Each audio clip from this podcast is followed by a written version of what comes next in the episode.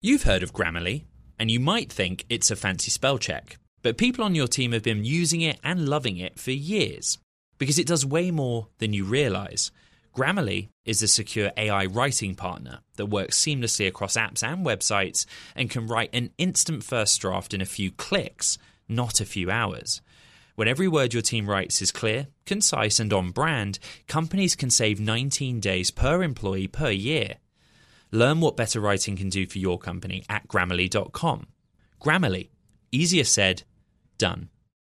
The countdown has begun. This May, a thousand global leaders will gather in Doha for the Qatar Economic Forum powered by Bloomberg, held in conjunction with our official partners, the Qatar Ministry of Commerce and Industry and Media City Qatar, and premier sponsor QNB. Join heads of state, influential ministers, and leading CEOs to make new connections and gain unique insights. Learn more at QatarEconomicForum.com.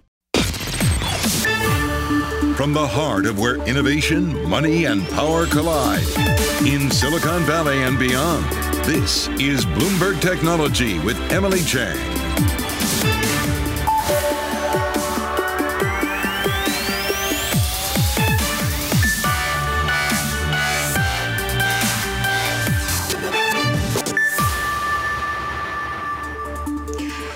Emily Chang in San Francisco, and this is Bloomberg Technology. Coming up in the next hour, what's old is new. And that goes for Netflix, which is starting to look a lot more like traditional cable as it announces its ad supported plan to launch in November. Details this hour. Plus, now you can turn any credit or debit card into a Bitcoin rewards card thanks to the rewards app Lolli. We'll talk about the company's mission to make Bitcoin more accessible to all with CEO Alex Adelman and investor Alexis Ohanian. Apple Card users can see rewards automatically deposited into new accounts thanks to its extended partnership with Goldman Sachs. We'll talk about Apple's continued fintech push. All that in a moment, but first, stocks surging, roaring back from that sell off sparked by hot inflation numbers. How did tech fare? Well, our Ed Ludlow has been watching it all day. Ed, what did you see? Yeah, I mean, it was a wild ride. The hot CPI or inflation print from September really inf- reinforced this idea that the Fed is going to be aggressive or remain aggressive uh, with its uh, rate hike path. Um, but the market kind of stayed sanguine when we look at volatility data like the CBOE VIX um, or VIX index. You know, the market didn't seem to panic and it came surging back on the Nasdaq 100 and the S&P 500. We saw swings of more than five percent, five to six percent. At one point, the, the Nasdaq 100 was down by three percent. And if you allow me, Em, let's get technical. Let's get technical together and look at this Bloomberg terminal chart because it was interesting. Technical levels did seem to play a key role here. At one point, the benchmark S&P 500 was was down back below 50% below its post-pandemic rally, you know, at that 3,500 level mark, and that seems to trigger some program buying. And what I'm saying, in other words, is the algos kicked in to rebalance the market, and that was a key factor this Thursday.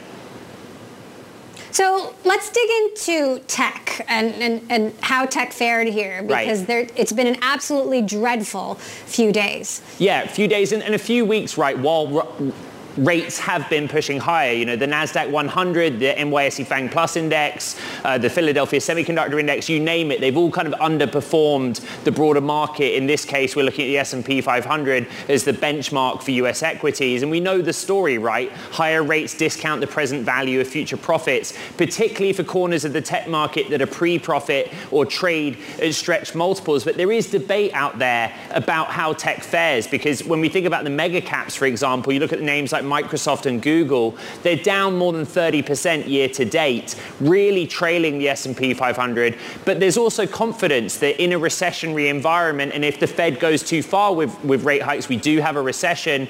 In that recessionary environment, mega cap tech fares better because it has an entrenched market position, strong balance sheet. We're not seeing that play out in the market right now, but there is a, a feeling that if we do move towards the word recession in substantive terms, that you might see tech as a strong play. And we can't talk about markets without talking chips. Obviously, a huge week uh, in the semiconductor industry Right. so far, and one that maybe they'd they'd rather forget. But but how are we trending? Yeah, so the Philadelphia Semiconductor Index, or SOX, was higher on Thursday after five straight days of declines. It's been really downtrodden, right? We've been talking all week about how there's a real slowdown in consumer electronics and the PC market. In other words, the end markets where those chips go into. The latest news overnight was from TSMC, one of the leading fabs in the world, that cut capital spending plans. And that's a real signal to the world of tech that it's expecting a slowdown in demand for chip manufacturing. The other big story, of course, playing out is this ramp up in tensions between the US and China. But we're on an upward trajectory, at least for Thursday. And as, as we've shown in the last couple of minutes on the screen, the SOX has really underperformed the broader market to date. The question is, when do we bottom out? And how much further does that slowdown in demand for the end markets for chips, how much further does that have to run? All right, Ludlow, thank you. Meantime, Netflix will reduce, introduce an advertising-supported plan on November 3rd, charging a $7 a month for subscriptions. The streaming service hopes to attract price-sensitive customers at a time when growth has plateaued. Joining us now, uh, Chris Palmieri, of course, who covers helps us cover Netflix and the entertainment industry. So, how competitive, Chris, would you say this price tag is? Very competitive. You know, this was a lot lower than people anticipated. $7 a month is a dollar below what Disney Plus's new uh, ad-supported service is going to be, a dollar below Hulu, $3 below the HBO Max uh, ad-supported service. So this is really Netflix, you know, putting a stake in the ground and saying we are here to get more customers out of this new plan. Uh, us about the bigger picture and you know how this will play out. And you know what we've talked about is a sea of streaming services. You know so many options out there in terms of where to get your content. You know is it, is it really this price that gives netflix that much more of an edge well, this, this is a big moment in the evolution of streaming because, you know, Netflix founder Reed Hastings had laud, you know, fought having ads on his service. He thought that, you know, not having ads was a big differentiator from traditional TV, and of course it was. But we've now seen the whole industry evolve toward having various options. You know, Hulu, for example, has, has built a multi-billion dollar business with advertising and potentially that will be the same at, at, Netflix. And so uh, everyone now has these different tiers of plans giving consumers the options. The irony is that the streaming business now looks a lot like traditional TV. And unlike traditional TV, you can't even record the shows and then skip the ads. You're kind of going to force to watch the ads if, if that's the plan you choose. Our colleague Lucas Shaw has a new piece out in Bloomberg Business Week, uh, and the headline is Netflix's makeover is everything Ted Sarandos once hated. You know, you mentioned the word evolution, but you know, talk to us about just how, how different this is and, and sort of Ted Sarandos and, and Reed Hastings' new vision here. There's so many ways uh, the company is changing, changing because basically everybody copied it. You know, from Disney to Time Warner and that, everyone came out with streaming services, and so we're seeing, you know, not just the ad-supported things that that uh, that Reed didn't want, but you know, they're cracking down on password sharing, which was uh, for a long time they let anybody, you know, uh, share passwords. We're now seeing experimentation with the new Knives Out film is going to be uh, in theaters for a week before it, a month before it comes to the streaming service. So we're seeing a lot of experimentation and changing in the old ways Netflix works, and they have to change because uh, you know their subscribers were down in the first half of this year. Do you think competitors will make some moves as a result of what Netflix has announced here, and if so, what? Well, to some degree, you know, Netflix is playing catch up because a lot of the other folks have ad-supported services, and and so we're just, you know, we're seeing a real evolution of the streaming business. We're seeing a lot more price competition. There's a lot more offers, and you know, and and and all of these big media companies are using their traditional TV arms to promote their streaming services. They're putting some of their best shows on streaming first. So it, you know, this is this is a major major fight in the streaming wars for sure. So, uh, Chris, what's your outlook in terms of, you know, let's say where is the streaming industry a year from now? We've been talking about, you know, ESPN and potential M&A with sports betting. There's all of these, you know, potentially interesting and, and unique moves coming in the midst of a major market downturn, you know, and, and the streamers aren't going to be immune to that.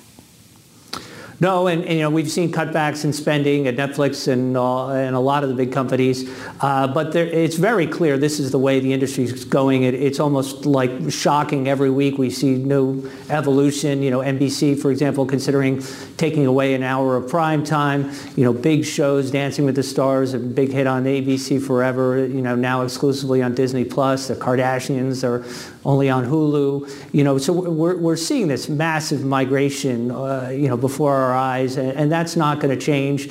Uh, there is certainly going to be continued subscriber growth in streaming, and uh, hopefully, as the industry grows and rationalizes its spending, some profits as well. All right, Bloomberg's Chris Palmieri will keep following your reporting on this great migration. Thank you for your insights there. Another story that we continue to watch, Meta has urged a judge to reject the FTC's attempt to block the company's acquisition of the virtual reality app Within Unlimited. Meta saying the agency's claims about competition in the area are based on pure speculation. The FTC alleges Meta would kill future competition in a new market. The last time the FTC brought such a case back in 2015 involving sterilization technology, the agency lost.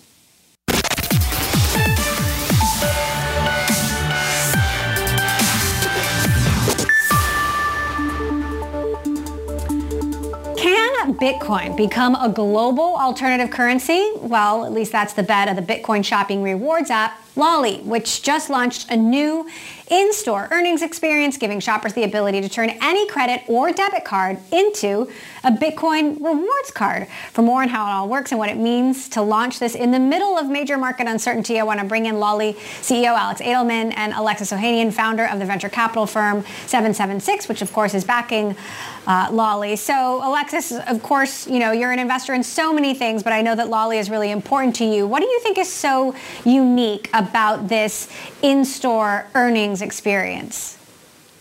You know, one of the things that I've been obsessed with uh, from my very first investment in crypto, which was was seeding Coinbase back in 2012, is the user experience. And something that Lolli has pioneered is bringing this accessibility in the form of cashback uh, through online shopping to so many people, delighting them. And so it just made sense, especially as the world is, you know, now moved out of lockdowns, um, to make it even easier for people to earn Bitcoin just simply going through their normal purchasing habits. And Card Boost is a great way to do that.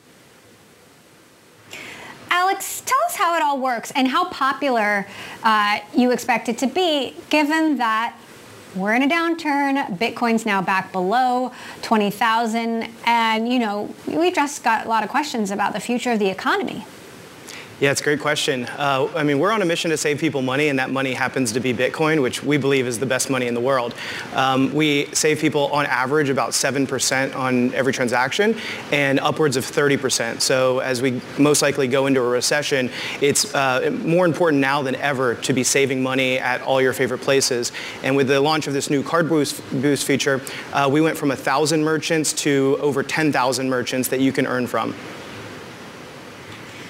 Alexis, what is your outlook on the markets right now, given you know what we're seeing across tech shares, what we're seeing uh, in crypto, you know the, the, the high inflation numbers? You know Jamie Dimon just said he thinks the markets are going to fall another another 20 percent. How are you thinking about where this is going, and how is that impacting your investment strategy?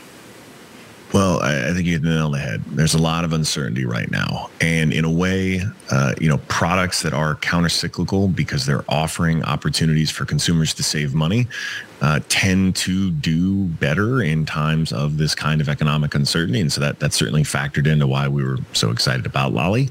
And I think broadly, look, the, the, the big advantage to being an early stage investor, working with CEOs from the very start is no matter what the macro picture looks like, uh, it is almost it is it is always a great time to be starting a company and almost more uh, opportunistic during times of this kind of you know volatility and uncertainty uh, because it really it sobers up a CEO to have to focus on making something that people genuinely need, genuinely want, that have viable business models. And so in a way, I you know I, it's not that I look forward to these times, but I do think they bring out the best in new entrepreneurs who are solving real problems, and we have a lot of real problems that need solving. So we're still active, we're still mm-hmm. busy investing, and obviously, uh, I want to see this economy, you know, get its legs back under it. But I, I agree, it's going to take time. What are you telling founders right now? You know, how are you telling them to navigate choppy conditions? Uh, have a lot of keep keep cash on hand. You know, focus on reducing burn, uh, and really isolate your focus of the company around not just growth at all costs, but but real scalable growth. Uh, focus on things like revenue. Focus on it, it's not going to be about the story of how quickly or how much you grew in the next six months, a year. Uh, it's about how much you were able to accomplish with the money you had, and ideally to get yourself in a cash flow positive situation uh, as soon as you can, because then you're ultimately controlling your own destiny, and it's not up to you or it's not up to other investors whether or not you get to the next round. And what's exciting is the companies that ironically, you know, don't need those outside sources of capital are often the ones that have the most luck fundraising during times like this. And, you know, we've we've really enjoyed seeing the trajectory of Lolli and have, have doubled down and excited to see it keep growing. Alex, talk to us about how many people are using Lolli, the demographics, and how they're actually using their rewards, or are they holding? Their rewards? It's a great question. So we launched four years ago and we've already uh, brought on over 500,000 users uh, that are earning Bitcoin. Uh, these are across web with our uh, Chrome extension and mobile uh, with our new mobile app. So uh, a lot of users where we are their first experience into crypto and that's what we want to do. We want people to, we want to teach people about Bitcoin. We want to teach people about the importance of this, this new world that we're entering into and you know, save people a lot of money in the process.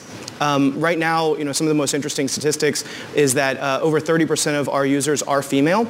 When I first um, in 2018, when I was first starting uh, Lolli with my co-founder Matt, uh, what we found was that less than 4% of crypto users were female. And so we're very proud to share that uh, we're seeing a, a dramatic increase um, given the nature of, of our business. That's great to hear. Thank you for sharing that. Alexis, I'm curious for your outlook on crypto in particular as the market downturn continues. Uh, Bitcoin, for example, we're seeing slightly lower volume. Yes, less volatility, but the lower volume is kind of a red flag. What's your outlook for Bitcoin and, and for the broader crypto market, you know, beyond startups and other places where you're investing? Well, look, I've I have now been investing and building through multiple crypto winters.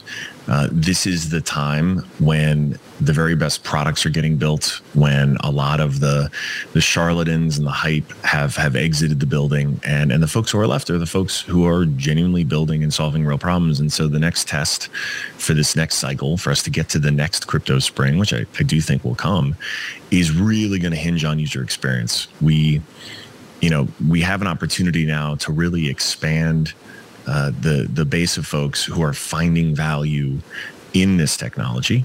Uh, you know, Bitcoin rewards are one way, and I think what's so interesting about it is we're also talking about in that in the process of just having a Lolli account, basically being given your first uh, crypto wallet, and through a really elegant user experience.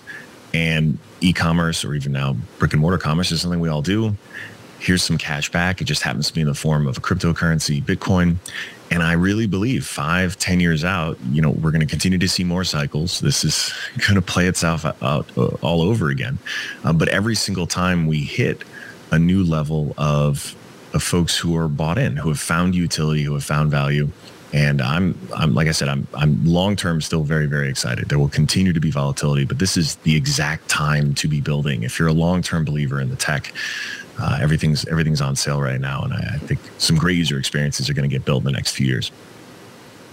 So last quick question to you, Alex, then. If Lolli is a gateway to this first wallet for um, so many new users, more uh, women users, hopefully how are you playing out a market downturn, a potential, you know, you know, a lengthened crypto winter into Lolli's business? How long does this last in your view? Yeah, so uh, you know, as Alexis was saying, you know, uh, businesses that save people money do very well in recessionary times. Uh, our last company, um, uh, my co-founder and I's last company was acquired by Rakuten, formerly Ebates, uh, which had its biggest growth years uh, during the last recession. so if we think, you know, if we can follow that that same path, save people more money, and bring on more incredible merchants, you know, continue to build new technology, we're going to do very well through this recessionary time in this bear market market. Um, because people are coming into Bitcoin with Lolli and getting it for free, they don't have to risk you know, investing in it. They're just shopping as they normally would at their favorite merchants and getting it back. So it really is a risk-free way of getting into crypto and continuing to dollar cost average in into Bitcoin. All right, well, we'll continue to track your product progress. Lolli CEO Alex Adelman and 776 founder Alexis Ohanian. Thank you both. From crypto winter to spring potentially. We'll see how long it takes. Okay, coming up, Apple Card users get ready to start saving. Details on the company's expanded partnership with Goldman Sachs next. This is Bloomberg.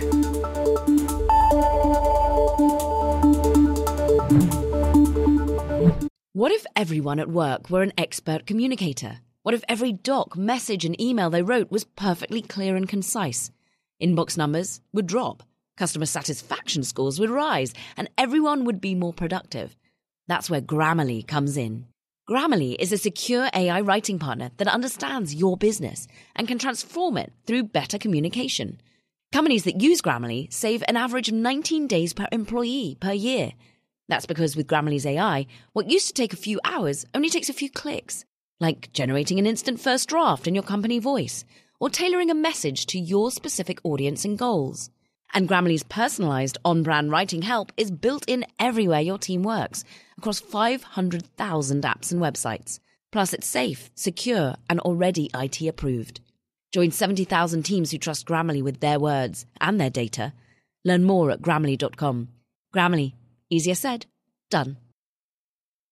The countdown has begun. This May, a thousand global leaders will gather in Doha for the Qatar Economic Forum powered by Bloomberg, held in conjunction with our official partners, the Qatar Ministry of Commerce and Industry and Media City Qatar, and premier sponsor QNB. Join heads of state, influential ministers, and leading CEOs to make new connections and gain unique insights. Learn more at QatarEconomicForum.com.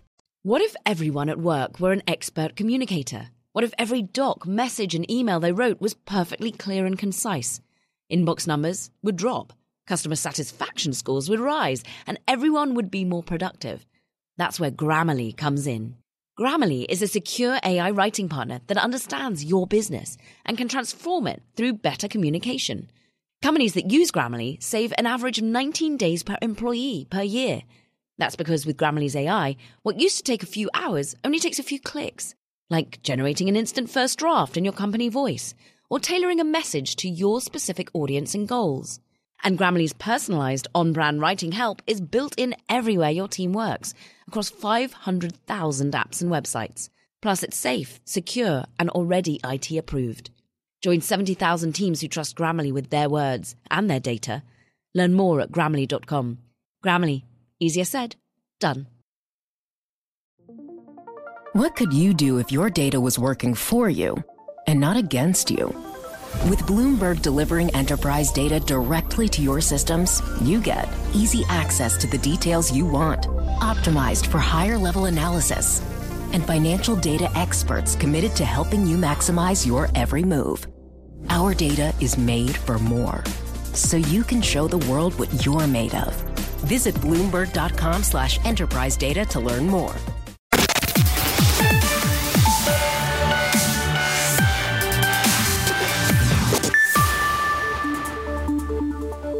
Apple is teaming up with Goldman Sachs to create a new high-yield savings account for Apple credit card customers. The move building on the existing credit card partnership between these two companies. Joining us now with more, who else but Bloomberg's Mark Gurman. So what exactly have Apple and Goldman announced? What's new here?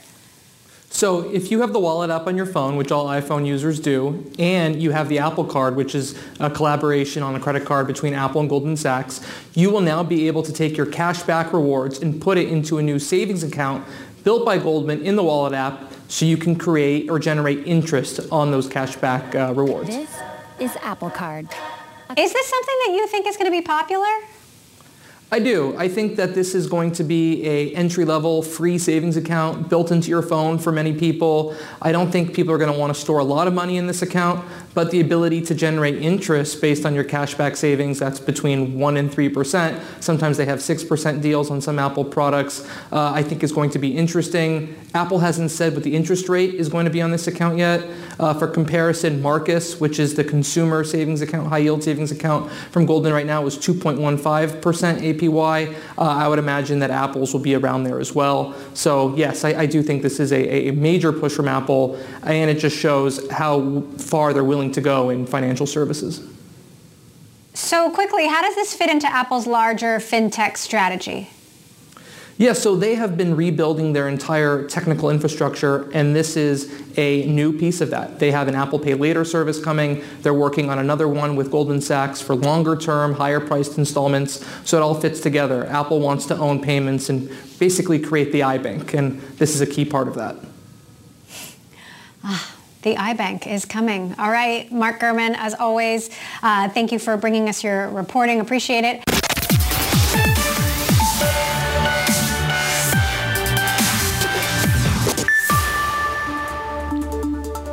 Welcome back to Bloomberg Technology. I'm Emily Chang in San Francisco. While tech made a roaring comeback on the latest CPI print, one pocket of the market did get left behind. Bloomberg's Ed Ludlow here to tell us all about it. Ed. Yeah, e-commerce and online retailers is really interesting. Amazon was one of only 17 stocks that closed lower on Thursday. The rest were pretty much those higher multiple pre-profit software companies that we were talking about earlier in the show. And I guess it's this one-two punch, right? We're worried about inflation and how that's going to impact the consumer. At one one point looking at Etsy, closed down 9%. At one point was down 12% following the CPI print, its biggest drop since uh, June of this year. And also looking at iBuy uh, or Am- Amplify ETF, ticker IBUY, which is kind of a basket of not just e-commerce stocks, but also gig economy stocks. At one point had a really deep 3% drop, but it actually clawed a lot of that back to close three tenths of a percent lower. There's also the question about Prime Day 2. We've been talking about this week. You see Amazon on the right-hand side of that chart, the big drop following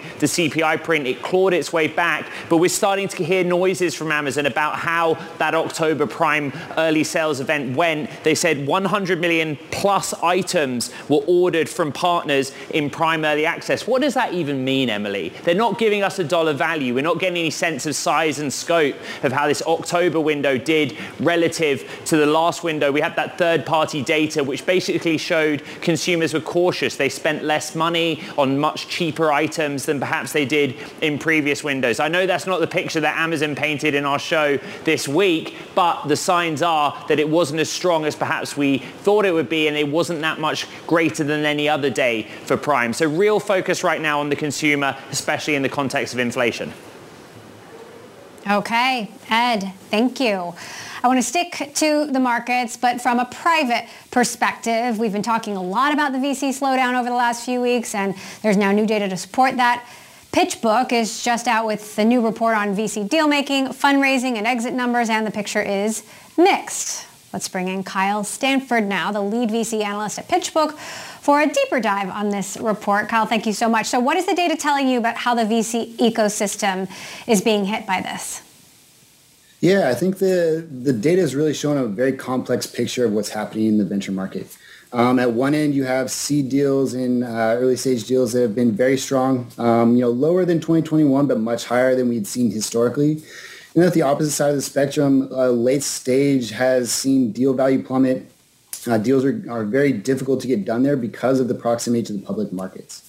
Um, so as we move forward, you know, we're really looking to see, you know, how that late stage is able to respond. Obviously, with the lack of IPOs, um, it's going to continue to be a difficult market. Um, but overall, the core of VC um, has shown to be able to still get deals done. Now, uh, let's talk about the total money invested falling to a nine-quarter low. Where do we go from here? I think again we really need to look at where that that deal value fall came from. Um, you know, crossover investors and public market investors especially had pumped so much capital into the venture market, uh, the expectation of what VC was really got inflated in 2021. Now, as those investors have kind of pulled back, at least especially from a dollar value standpoint, that deal value has dropped really significantly very fast. Uh, last year in mega deals, so 100 million and larger, there was 200 billion dollars invested in, and 87% of those deals included investment from those, you know, private equity funds or, or public market investors that had not traditionally been part of the market. Uh, so I think when we look at a deal value perspective, that is where the decline has come from. There's still a lot of dry powder out there, and there's a lot of fun, a high number of funds ready to make investments. You know, while those investors are, you know, probably taking a step back from the market and slowing the pace from what we saw in 2021, uh, that deal value decline is really right now coming from the very top of the market. $290 billion in dry powder to be specific. How long do you think they're going to hold on to it? I mean, when are we going to see this money more meaningfully being invested? Well, I think first of all, there needs to be some sort of certainty in the market, right? Or at least less uncertainty. Interest rates are still rising. Inflation is still extremely high. The kind of area where the market is as far as what the expectation of valuations from founders and the um, needs of, of valuation from investors is still a little bit dislocated. Um, so we won't really see a meaningful amount of capital come back um, until that, you know, that uh, you know, kind of deficit closes from a deal a dry powder perspective, I think we should look at that as as Capital for seed and early stage. That is not meant to support unicorns or support the you know ultra late stage that has come about in the last few years. So 290 billion um, is a huge amount of money, but you know more importantly, the high number of small investors that are in the market that have closed funds since the beginning of 2020, I think is going to be really important for deal a deal count, especially moving forward. Uh, but again, you know, we'll be looking towards the public markets to you know help release some of the pressure that's cr- being created at the top of the market uh, before we really expect um, any sort of growth to come back to venture. I spoke with Andrew Yang uh, earlier this week. Uh, you know, obviously he goes way back, founded Venture for America, ran for president, has you know a lot of thoughts about the economy, and he thinks there's a long way, long way down to go. Take a listen to what he had to say. We have a, a, a ways to go uh, on the downslope. I certainly think that uh, folks should try and keep some uh, powder dry. Uh, you know, make sure that you have enough cash to make it through for a little bit longer than you might hope.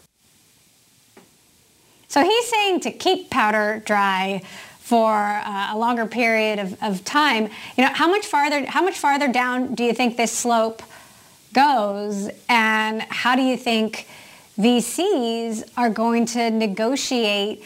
you know, not knowing uh, how long this is going to last?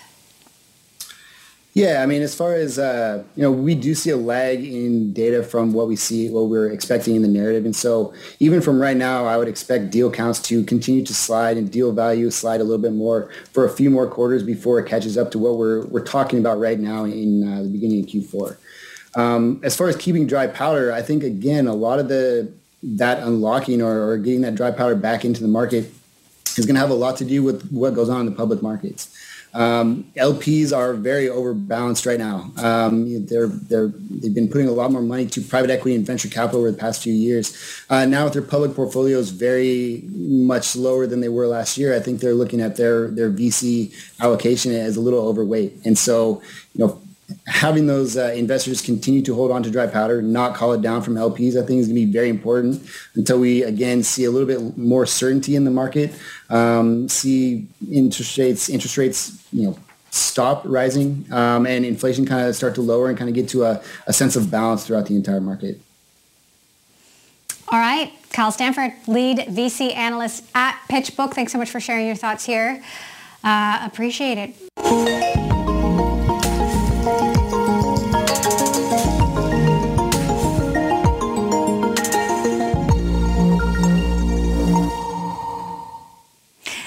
For our crypto report, taking a look at the recent agreement between the government of the Commonwealth of Dominica and the decentralized open source blockchain-based operating system Tron. The Caribbean country has appointed the Tron protocol as its designated national blockchain infrastructure. Let's talk about that and more now with Justin Sun, ambassador and permanent representative of Grenada to the World Trade Organization and the founder of Tron. Justin, thank you so much for joining us. So talk to us about this new agreement with Dominica. How did it come together and what is the vision? Sure. I believe this is a historical moment for both Tron and Dominica since this is the first time a blockchain protocol has collaborated with a Caribbean government on developing the new digital currency infrastructure for the nation. Tron has been a widely used blockchain infrastructure for almost four years now. Today, we have 115 million users uh, with a very uh, big use case on stablecoin transact among 5 to 10 billion US dollars every day. But this is the first time we collaborate with the government and to build their designated blockchain infrastructure. And also at the same time, all the Tron cryptocurrency, including TRX, BTT, NFT, JST, and all the stablecoin TUSD, USDT, and USDD on Tron has granted a status of um, medium of exchange and authorized okay. digital currency on Dominica. What lessons are you taking from El Salvador and you know the Bitcoin legal tender situation there, which has had mixed results? Yes, I think uh, Dominica move is definitely uh, a next level compared to the move of El Salvador. Um, because in the El Salvador uh, Bitcoin tender bill is only uh, focused on Bitcoin, uh, I will see, uh, take Bitcoin as a very good uh, tools for value storage. Um, but in terms of payment, stablecoin, Web3, and all the new concept comes out, we need a smart contract platform uh, we need uh, a new blockchain uh, which with much much like faster speeds, cheaper fees, and easy uh, to develop on it. So that's why I believe uh, we can definitely benefit Dominica people with a more powerful blockchain and the Web3 technology. Given the state of the markets, I'm so curious for your outlook. Are you interested in or trying at all to invest in some of these distressed crypto assets, for example, the Celsius assets that are coming up for sale? Yes, definitely. I think today is a bear market. So bear market is for buy, right? So um, so instead of like buying all the crypto assets and assets in the bull markets with a FOMO uh, emotion, uh, I think right now is a good time um, to buy crypto assets when like everybody wants out. So that's why I, I definitely believe there is some good opportunity in the markets now. But of course, uh, with uh, thorough due diligence, uh, um, which is very important, and uh, the understanding of good understanding of the business in the first place. But for Tron and myself, definitely uh, right now we are ready for lots of the opportunity now. Are you interested in the Celsius assets in particular? Um, yes, I think we uh, have done some due diligence on Celsius before. Um, but uh, whether we're going to move forward on this opportunity, I think is still pending. I'm um, curious about your role in Huobi, obviously another uh, huge crypto exchange. I know you're an investor um, in Poloniex. You know, what can you tell us about Huobi? How competitive you think it'll be? What the new owner uh, plans to do with it, especially given China has basically banned crypto. Yes, um, so first of all, um, I'm the advisor to Huobi, uh, and I have joined the company for almost five days now. So I start to get familiar with the team and uh, the policy we're going to adopt in the future. I think right now, uh, Huobi has two major focus. One is focused on the HT token, uh, which is the platform token, uh, which I believe is the core value of the platform. Uh, we need to um, push hard on the platform token Huobi, uh, uh sorry, platform HT. If we want to um, build Huobi as one of the most important exchange in the world. And also the second strategy is globalization.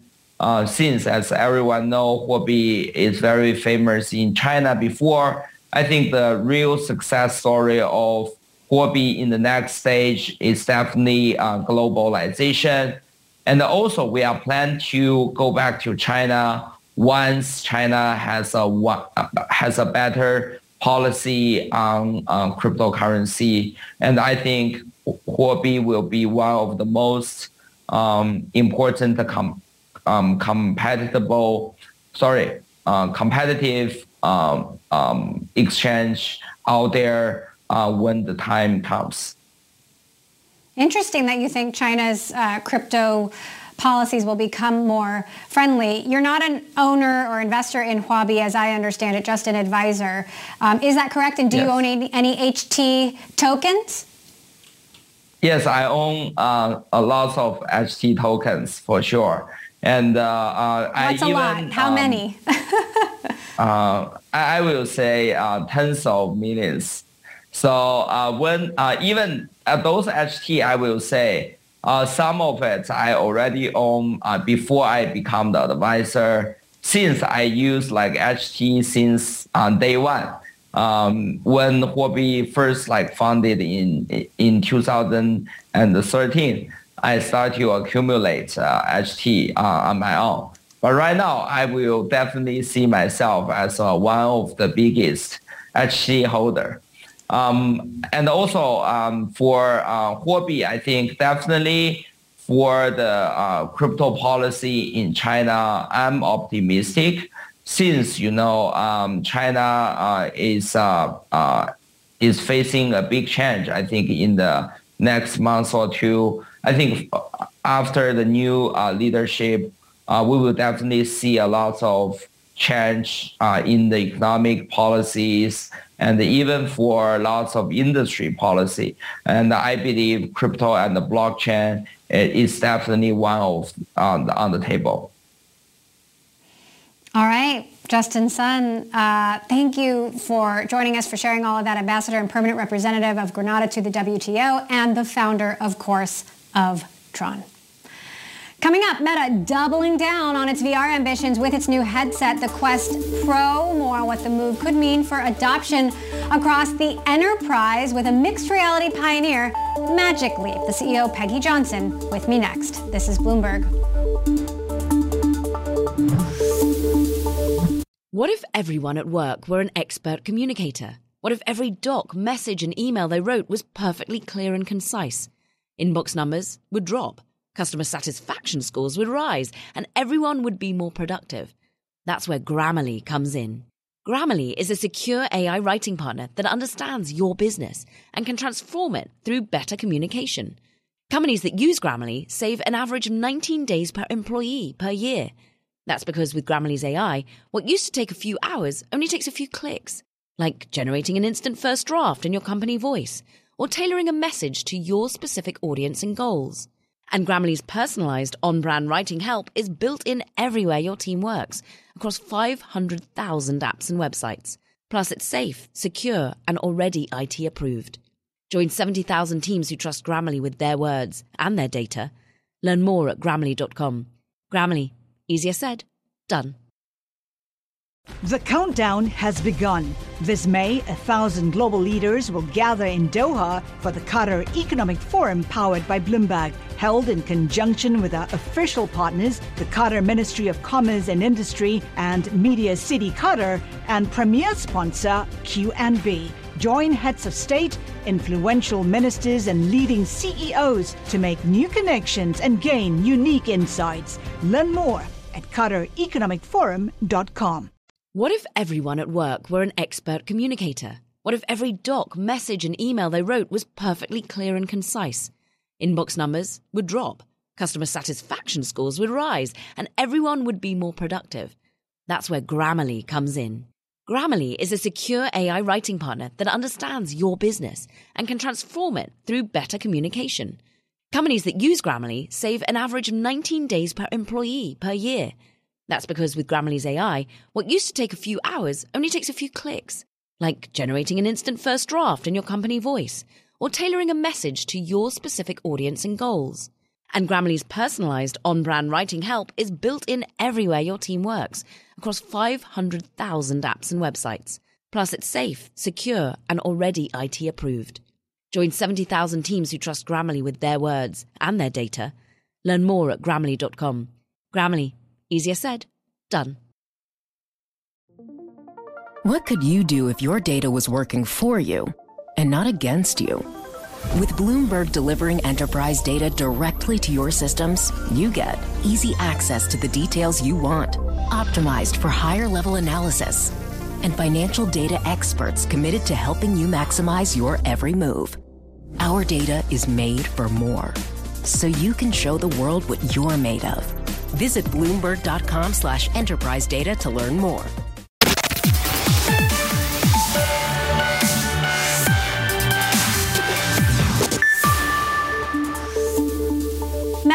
Doubling down on the metaverse, unveiling its newest virtual reality headset, the Meta Quest Pro, this week, seeking to transcend the notion that VR is primarily for gamers, but broaden the audience. Joining us to discuss what that could mean for adoption is a pioneer in the space, Peggy Johnson, the CEO of Magic Leap, an AR venture which was founded back in 2000. 10 before any of us thought this was really possible. Peggy, what were your big takeaways from Meta's announcements aside from Mark Zuckerberg's avatar legs? well, it, basically, it's a real validation of the decision Magic Leap made a couple years ago to focus initially on the enterprise. Uh, the technologies in its current state will allow for an ROI in areas like healthcare, public sector, and manufacturing. So it really is the right entry point for these sorts of technologies. Satya Nadella, of course, the CEO of Microsoft, where you spent a very long portion of your career, appeared with Mark Zuckerberg talking about bringing Windows 365 to the Quest, and Microsoft is forming this industrial metaverse team. But do people really want to be working on Excel spreadsheets in the metaverse?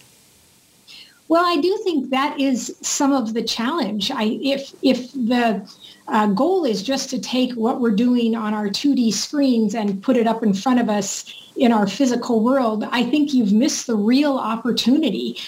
Augmented reality, actually, you know, you, you continue to view your physical world and then you intelligently place digital content in front of it. So if you're on a factory floor, you can put the digital twin of a machine that's gone offline on top of the physical machine and bring it back online much more quickly.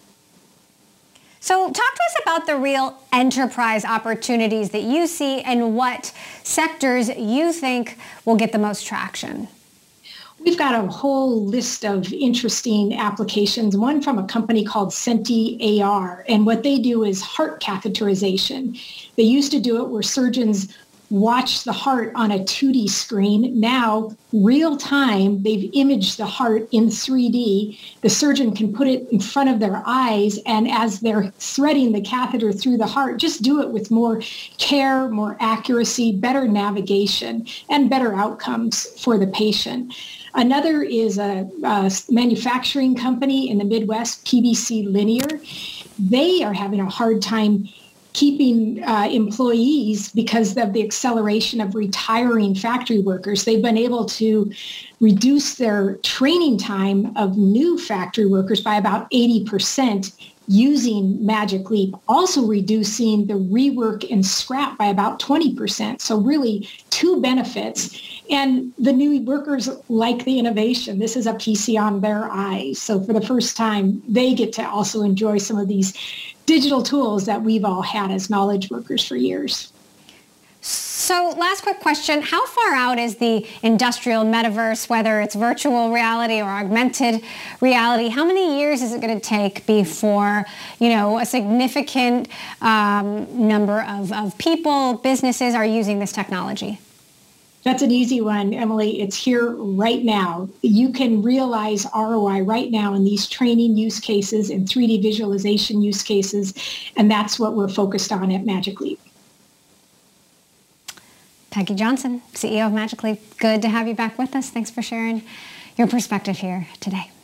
And that does it for this edition of Bloomberg Technology. Don't forget to check out our podcast wherever you get your podcasts. I'm Emily Chang in San Francisco. This is Bloomberg.